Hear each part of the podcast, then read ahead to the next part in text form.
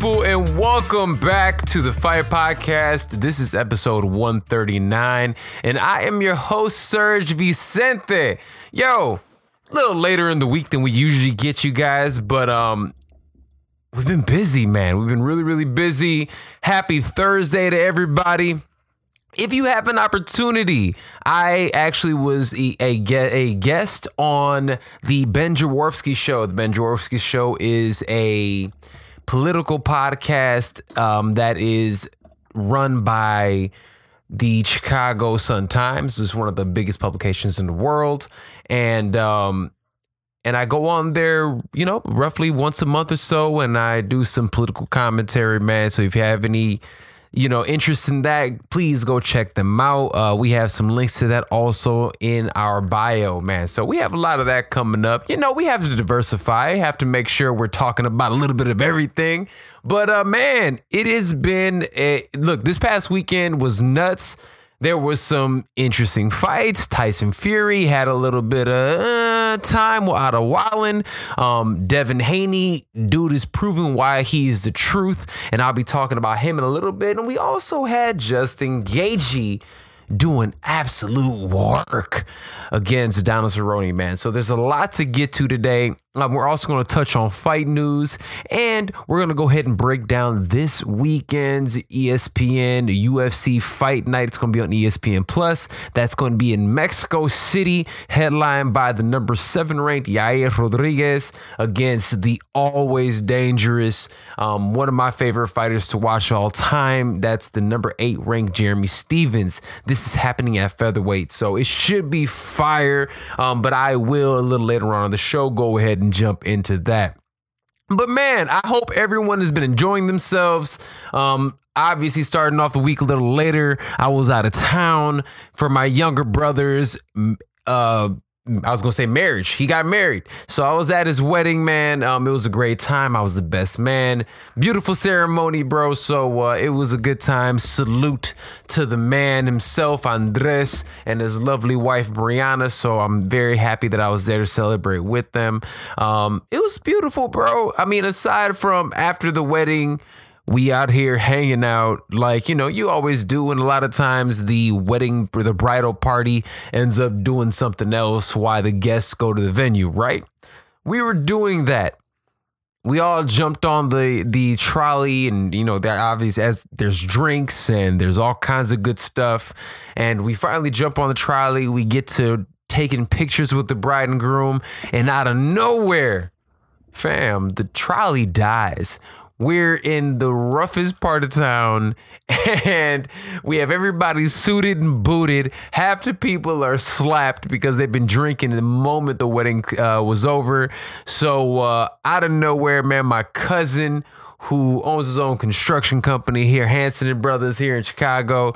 Man, my man rolled up his sleeves, got under the hood, and ended up fixing the uh, the problem. Got the trolley back up and rocking and saved the day. So interesting time, man. Great time. Um, always good to get together with family like that. And but it man, it messed me up from being able to watch the fights when I wanted to. So I had to block all my stuff, man. And Sunday ran in, man, was able to watch all the fights.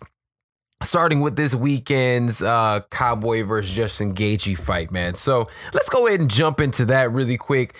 Justin Gaethje, the most violent man in MMA, does it once again, and he knocks out Cowboy Cerrone with four minutes and 18 seconds of the very first round. All right. This was interesting. A lot of people, this is one of those litmus test type of things. Where is Cowboy? Where is Justin Gaethje? There was a point in time where a lot of us, including myself, was extremely critical of Justin Gaethje. He came from WSOF. So I think he was a champion there, but I think a lot of us didn't really man, I'm not gonna stunt. Yo, I didn't respect him in that capacity. I was like, wait till he fights somebody real and we'll see how to really judge him. He did that with Dustin Poirier, got stopped. He did that again with Eddie Alvarez, got stopped. So I was like, ah, okay. If someone can take damage and make adjustments, they're always gonna beat this dude. So I thought he hit his ceiling. which again, I believe a lot of people did. People kind of wrote him off.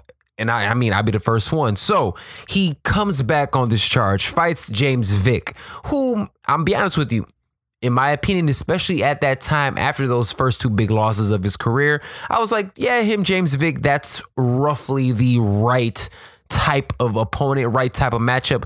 These guys are pretty much in the same spot. Winner go home, right?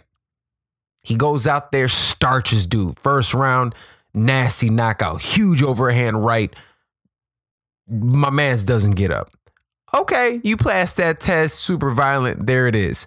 Next fight he has, again, another dope ass opponent. Somebody he had Edson Barbosa. Edson Barbosa, one of the best in the game. Perennial contender. He's always in the UFC's toughest division, which is lightweight. 155 pounds, he's always ranked between number five and seven, right? One of the best guys in the division, always somebody that you have to deal with. The most devastating kicker in the sport. Um, great power in his hands, extremely athletic, extremely well rounded. Went from training up in New Jersey, now he's with American Top Team, arguably the best team in MMA. So you look at these things, and again, that was one that I was like, you know what? Justin Gaethje, yeah, he beat James Vick, but James Vick is there's different levels to this. Here's Edson Barbosa. Edson Barbosa is gonna get him out of there. I was wrong. Again, he absolutely starches Edson Barbosa, and Edson's somebody who I have so much respect for. I have so much respect for Edson Barbosa, and he went out there and made him look like a bum, straight bum. So again, now now I'm like, oh man, he looks a little bit more patient. He's a little bit more calculated. He's not just going out there like he used to with just reckless abandon. He was one of those guys that look, you have he has the skill set, he's extremely powerful, but he's just a brawler. Well, he started proving against Justin Gaethje that that's just not the case. Or should I say Edson Barbosa? So now he gets down to Cerrone. Don Cerrone just came from a great round and a half against Tony Ferguson. He was on a tear in his own right. And everybody again is like, all right, this is, you know, the fight that we're going to see how good Justin Gaethje really is.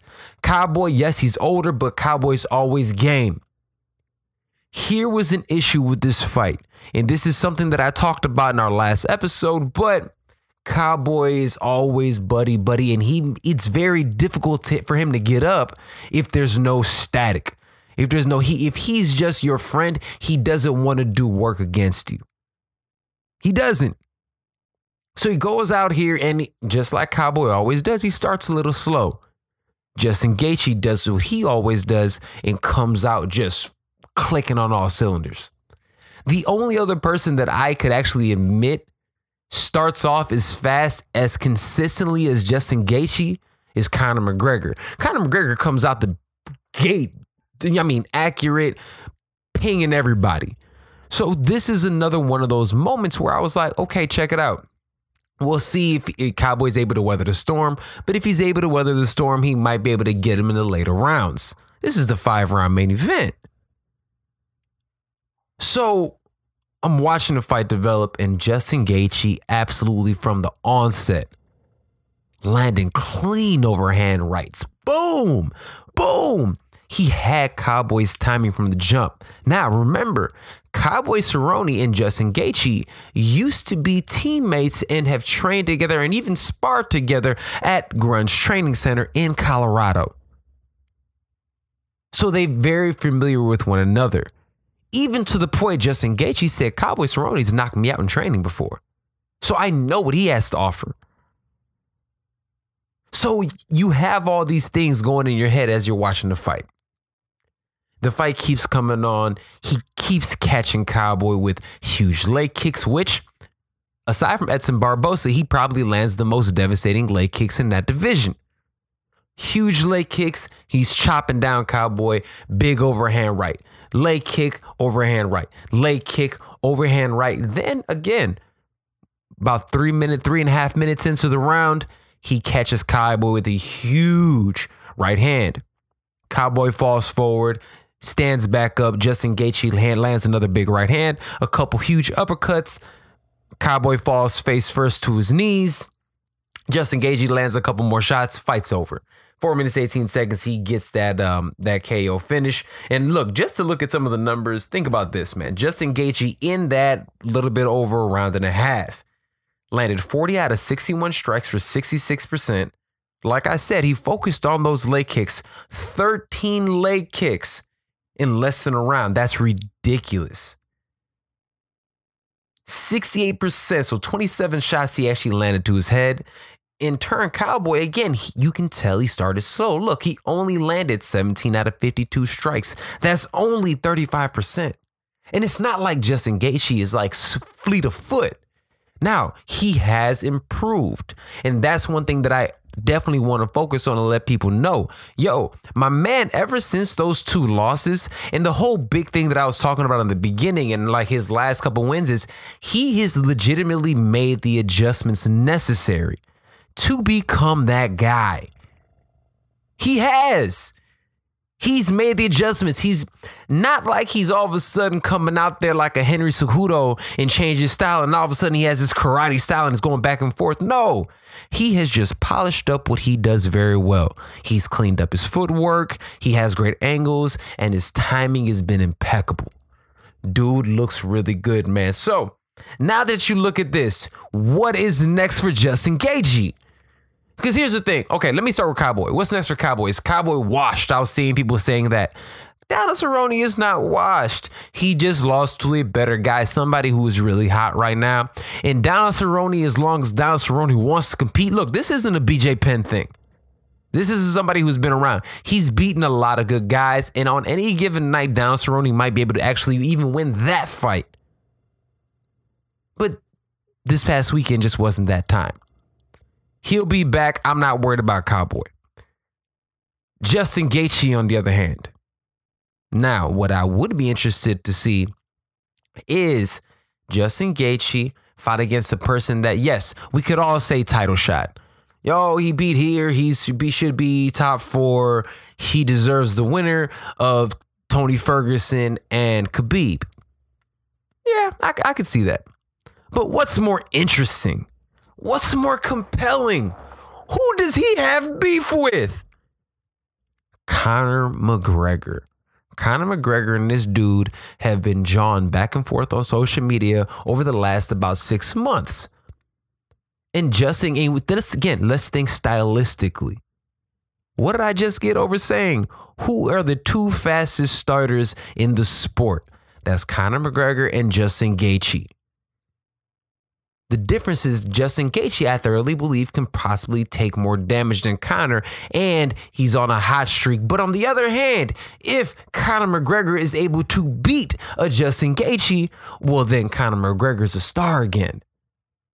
Because as long as the diehards are concerned, Justin Gaethje is one of the most violent dudes in the sport.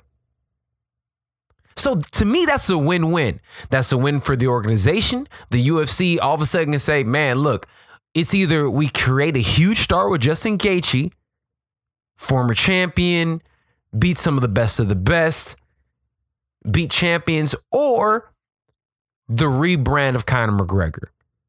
There's no losing there. And again, let's actually even think about the athletes themselves. Justin Gaethje, I just starched your boy. Y'all thought he was the biggest name in the sport. You need to pay attention to me. I'm that dude. Or Conor McGregor can stop talking about, you know, proper whiskey for two seconds and Lucky Charms and say, look, I'm that guy. I'm back. I'm focused. What's up? I deserve the next crack at the title. So, look, this is a win win for all three parties involved. No, four, because the fans. Because at the end of the day, it's going to be a violent fight between the two of those guys. I love it. I think that is what should happen. But we know how this sport works, man. We'll see. Uh, the rest of this card was decent. Um, nothing to really sneeze at, to be honest with you. Um, Misha Cirkunov did a great job. Ended up finishing Jimmy Crute via Peruvian necktie, which was nuts. Uh, okay, so this is my Glover Teixeira went out here and beat uh, Krylov.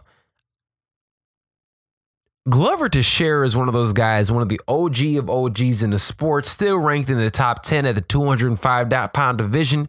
But they keep sending these young guys after him, and he keeps beating that ass. He is one of the best litmus tests in the 205 pound division. As a young buck, if you can beat Glover, you are ready for that upper echelon. He's still dangerous. He's still well rounded, and he proved that again, man. So great win by Glo- uh, Glover Teixeira.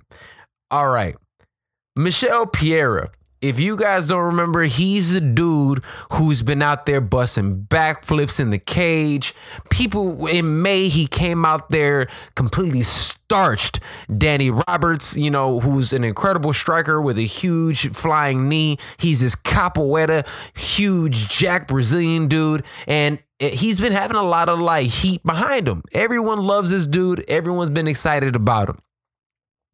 Goes out there, misses weight they said he got here this past week. They said he was 32 pounds heavier than his weight class before he got it on Monday, which is nuts. So he misses weight by a pound and a half, goes out and fights this young dude, Collins, whom at the end of the day, Tristan Connelly, I'm sorry, who took this fight fight on five days' notice. Pereira comes out there and Pereira comes out there, literally has a six minute walkout, choreographed dance moves and everything, which don't get it twisted, I'm cool with. But he missed that and literally was doing backflips and everything in the first five minutes of the fight. Gasses out, ends up losing a relatively entertaining fight, which ended up getting the fight of the night. Couple things he misses weight. So the fight of the night where he would have won $50,000 extra regardless on wins and losses, guess what happens to my man's? He does not get it. So all of that $100,000 that's supposed to be split between the two goes to the man who just got here. Five days notice, won with the UFC. Great story. Congrats to him. And the guy who's fighting up a weight class. So that's neither here nor there. Great win, great story for uh, Tristan Connelly. Michelle Pierre, though, this is what I want to talk about really quick, man. Look, am I mad about the, the dancing and stuff? No, no, no, no. I'm, I'm actually really, really cool with that. I'm, I'm cool with the theatrics. I think it's a great thing in the sport. But you can't do that and take L's. Because if you do that and actually start taking L's, well, then nobody cares. Then you just look like a fucking clown. So the fact that this is now like, hopefully he's learned from this. I think he'll be back. But I'm gonna be honest with you, his best days might be at middleweight because it seems like 170 just is too much for him to make. All right, the rest of the card, I mean, look, it was decent. Uh, Todd Duffy made his return after what three years off. And unfortunately, he ended up getting no contest um, in a fight that he was actually looking pretty good. Eye poke. was it an eye poke? It's pretty arguable. It did seem like it, he came to a point. And look, I'm not here to to question anybody's heart or anything like that. But at the end of the day, it looked like my man just didn't want to be there no more. It looked like he pretty much was done it was as a way out. Even though he was winning the fight, it seemed like it might have been a way out, and my man's just kind of quit. So we'll see if Todd Duffy comes back. But um, if it is the last time we've seen Todd Duffy, yo, nothing to sneeze at, man. He had some health issues that stopped him from continually competing. But when he was up and coming, man, the dude was something something to watch. And if you guys don't remember, he was in Never Back Down 2 way back in the day, man. So that was with Michael Jai White. One of my favorite movies, man. Nuts. All right.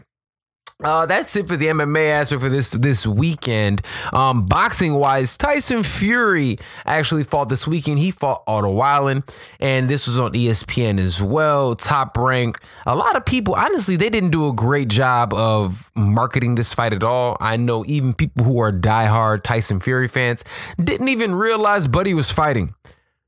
But here's the thing. And this is one of the things that really ended up being scary about this specific event all of us have consistently said, yo, we cannot continue putting these heavyweight monsters up here against guys we don't know because then the top three guys won't end up actually competing against one another. They won't. Look what happened with Joshua Ruiz. Ruiz is a little different because he's actually a legitimate champ, but still, that wasn't supposed to happen. And now you have, look, Deontay Wilder fight Luis Ortiz, a losable fight. And Tyson Fury goes out here and puts it on the line against Otto Wallin. What happens? Third round, he gets cracked by a left hook, which he thought was a, a headbutt, but he gets cracked, gets split open, nasty. And it was to the point that if the fight was stopped at that point, he would have lost via TKO because it was due to a punch and not a headbutt. He had to battle through adversity. And even in the 12th round, Otto Wallin had Tyson Fury hurt, and he almost finished the fight as well in the 12th. Yes, he won the fight. I actually had it 117, 111. But there were moments in that fight where there was definite moments of danger for Tyson Fury. Why are we doing this? Why are we fighting these bums? Why are you taking two and three warm up fights in between Deontay Wilder? And why is Deontay Wilder fighting the boogeyman of the division? It makes no sense. You're putting yourselves at risk and you're messing up the bag. They're messing up all of the money that they can possibly have. Now, if Tyson Fury goes out there and fights Deontay Wilder in the same manner that he fought Otto Wallin, he gets knocked out in the third round. He needs to perform better than he absolutely did. This wasn't a great performance, even though, look, on the scorecards, even on my card, he washed them, but there were still moments of trepidation. There really were, man. So it's something to see. Um, this fight wasn't necessary, man. Uh, let me see. Now, I will say this, and this is something that I did fight in, find interesting during that fight. ESPN, DAZN also, they have to do a better job in the commentary. If the fighter is signed to that promotion, one of the bigger names, Fury, Anthony Joshua, Canelo Alvarez, which we'll be talking about in a little bit because this fight announcement just happened with uh, Sergey Kovalev. Look, you guys can't be that biased. And if you are, can you be a little bit more tactful about it?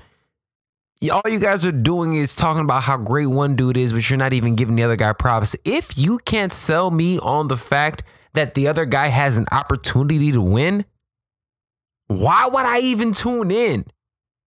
Why? Why would anybody tune in if you guys are like, yo, Tyson Fury is fighting this dude who he's about to wash? Like, who, who wants to see that?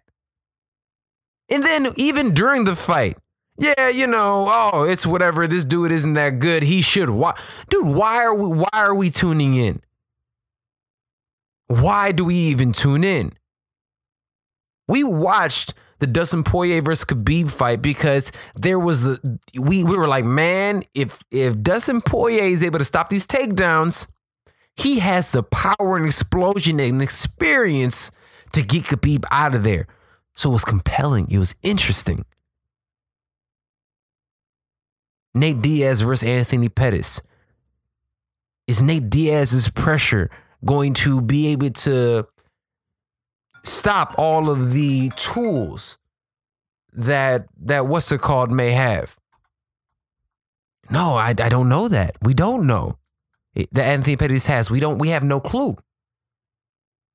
So we have to be able to sell the fight in that manner. If you can't sell that fight in that manner, no one's gonna tune in, no matter who it is, man. So I, I would just like to see ESPN do a better job of that. Um, all right. That's pretty much all for the fights. The only other fight this weekend was Devin Haney. Devin Haney goes out there and absolutely outclasses his opponent. I mean, this dude, and he is now the WBC mandatory for Vasily Lomachenko at 135 pounds. If I'm Loma, I do not take this fight. Devin Haney absolutely wants it. Devin Haney is, if you have not had opportunity to watch him, in my opinion, he's the best young prospect in the sport. He does everything well. 20 years old. He has power. He has combinations. He has footwork. He has ring IQ. He speaks well. Fam, he even went out there with a Dapper Dan set of trunks, boots, and uh and robe.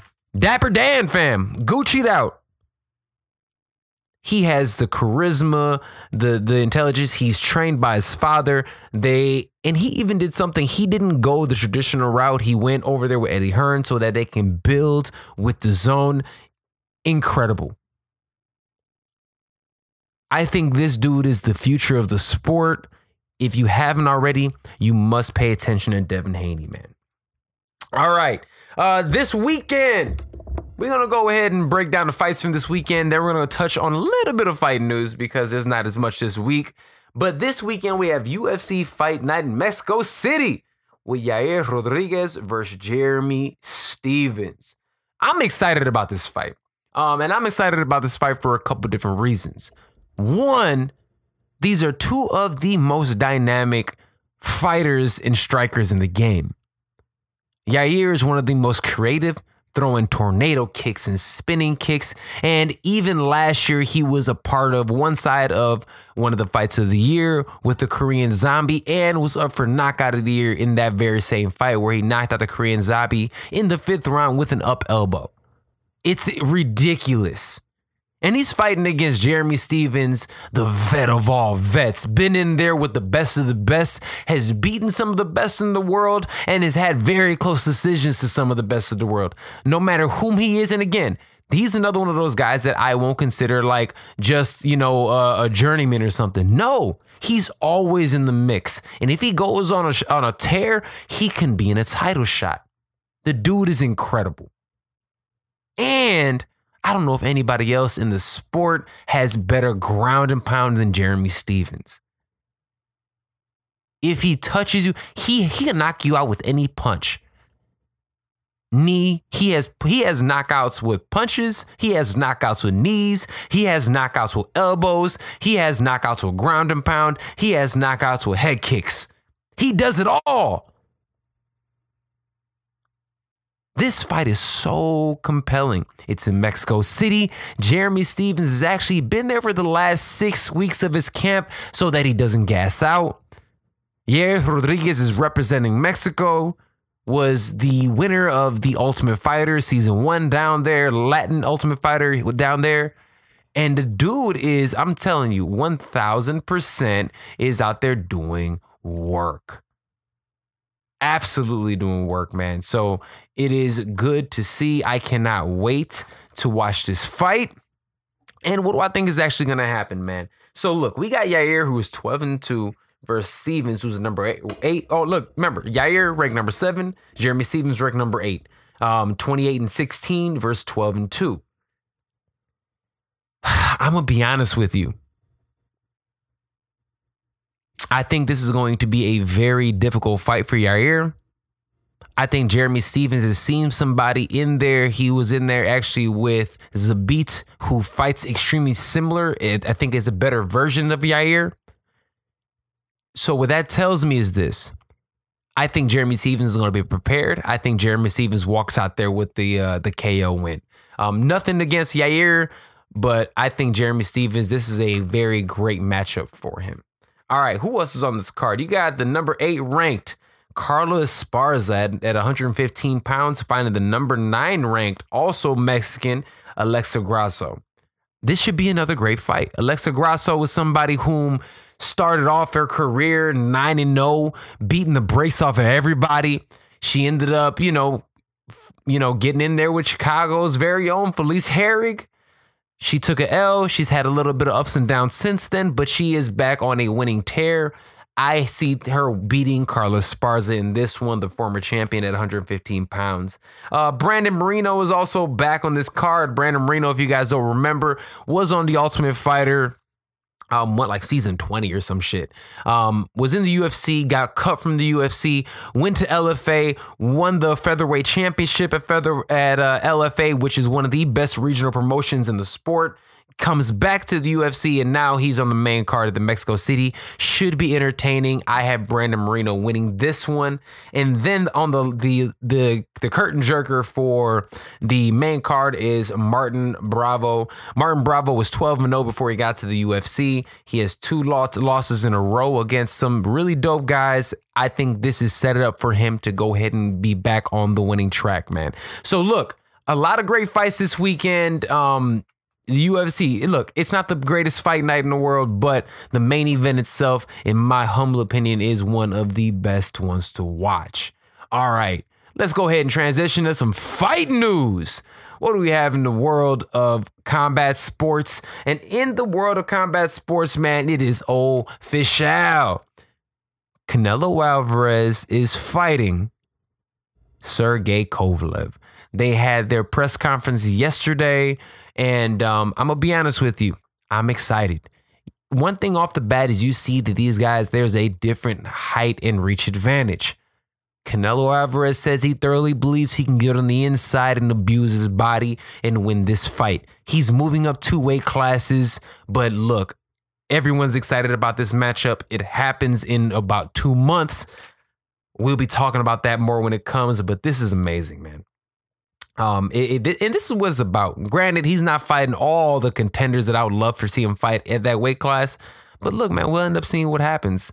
Um, also, in some fight news, man, uh, it seems like there's a lot of beef between Paul Felder and Edson Barbosa. Remember, they were friends. They fought a very tough fight. That was Paul Felder's first loss of his career. And then he goes back there and ends up get, getting that L back after they were teammates and all kind of stuff. Edson Barbosa appeals the loss. And the thing about Paul Felder is he's handling it classy, but he did say this. I knew it was a rager close. I never deny that. I know he's upset, and I know that he's had the best. He hasn't had the best winning record lately. Lately, so I feel him. I feel for his family, and I know how much his money means to him. We're both thought we won, so I guess I get it. It does leave a bad taste in your mouth, but basically saying that it was a robbery, that's upsetting the most. I feel disrespected. I feel him. It was a close fight. I had Paul Felder winning. You can't have sour grapes. And he probably does feel that way because he has two losses in a row, man. It's unfortunate, but it happens. And all right, the biggest piece of news of the week is this Jon Jones has recently come out on social media and says he has a huge fight coming up. And he, by the end of the week, he's going to make some kind of ridiculous announcement.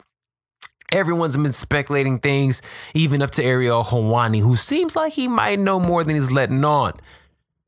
The only possible matchup that would be exciting is not a 205 shot at all. No one cares. The only thing that could be that, so there is a possible matchup between Stipe Miocic and Jon Jones. Jon Jones will move up challenge for that heavyweight belt, that would be the biggest news in a very long time, man. So if that happens, you guys will be the first to know. I will drop an IGTV video. But with that being said, yo, we got it in here quick for you guys, man. This is episode 139. I'll be back. I have Brandon Camille coming back this week, and we are working on some really, really dope stuff for you guys. So please, please, please stay tuned. Let everybody know what's going on. Um, if you have not already, remember, check me out at thefightpodcast.com at the Fight Podcast, all social media, oh, social media platforms. Let your friends know we are everywhere podcasts are available. Um, also, check my parents out on at the uh, Ben Joravsky show. That's at Benny J on um, on Instagram, or should I say at the Ben Joravsky Show on Instagram. I'm talking about politics and stuff there, so check that out if you're interested. If not, I will see you right here next time on the Fight Podcast. Love you guys. Deuces.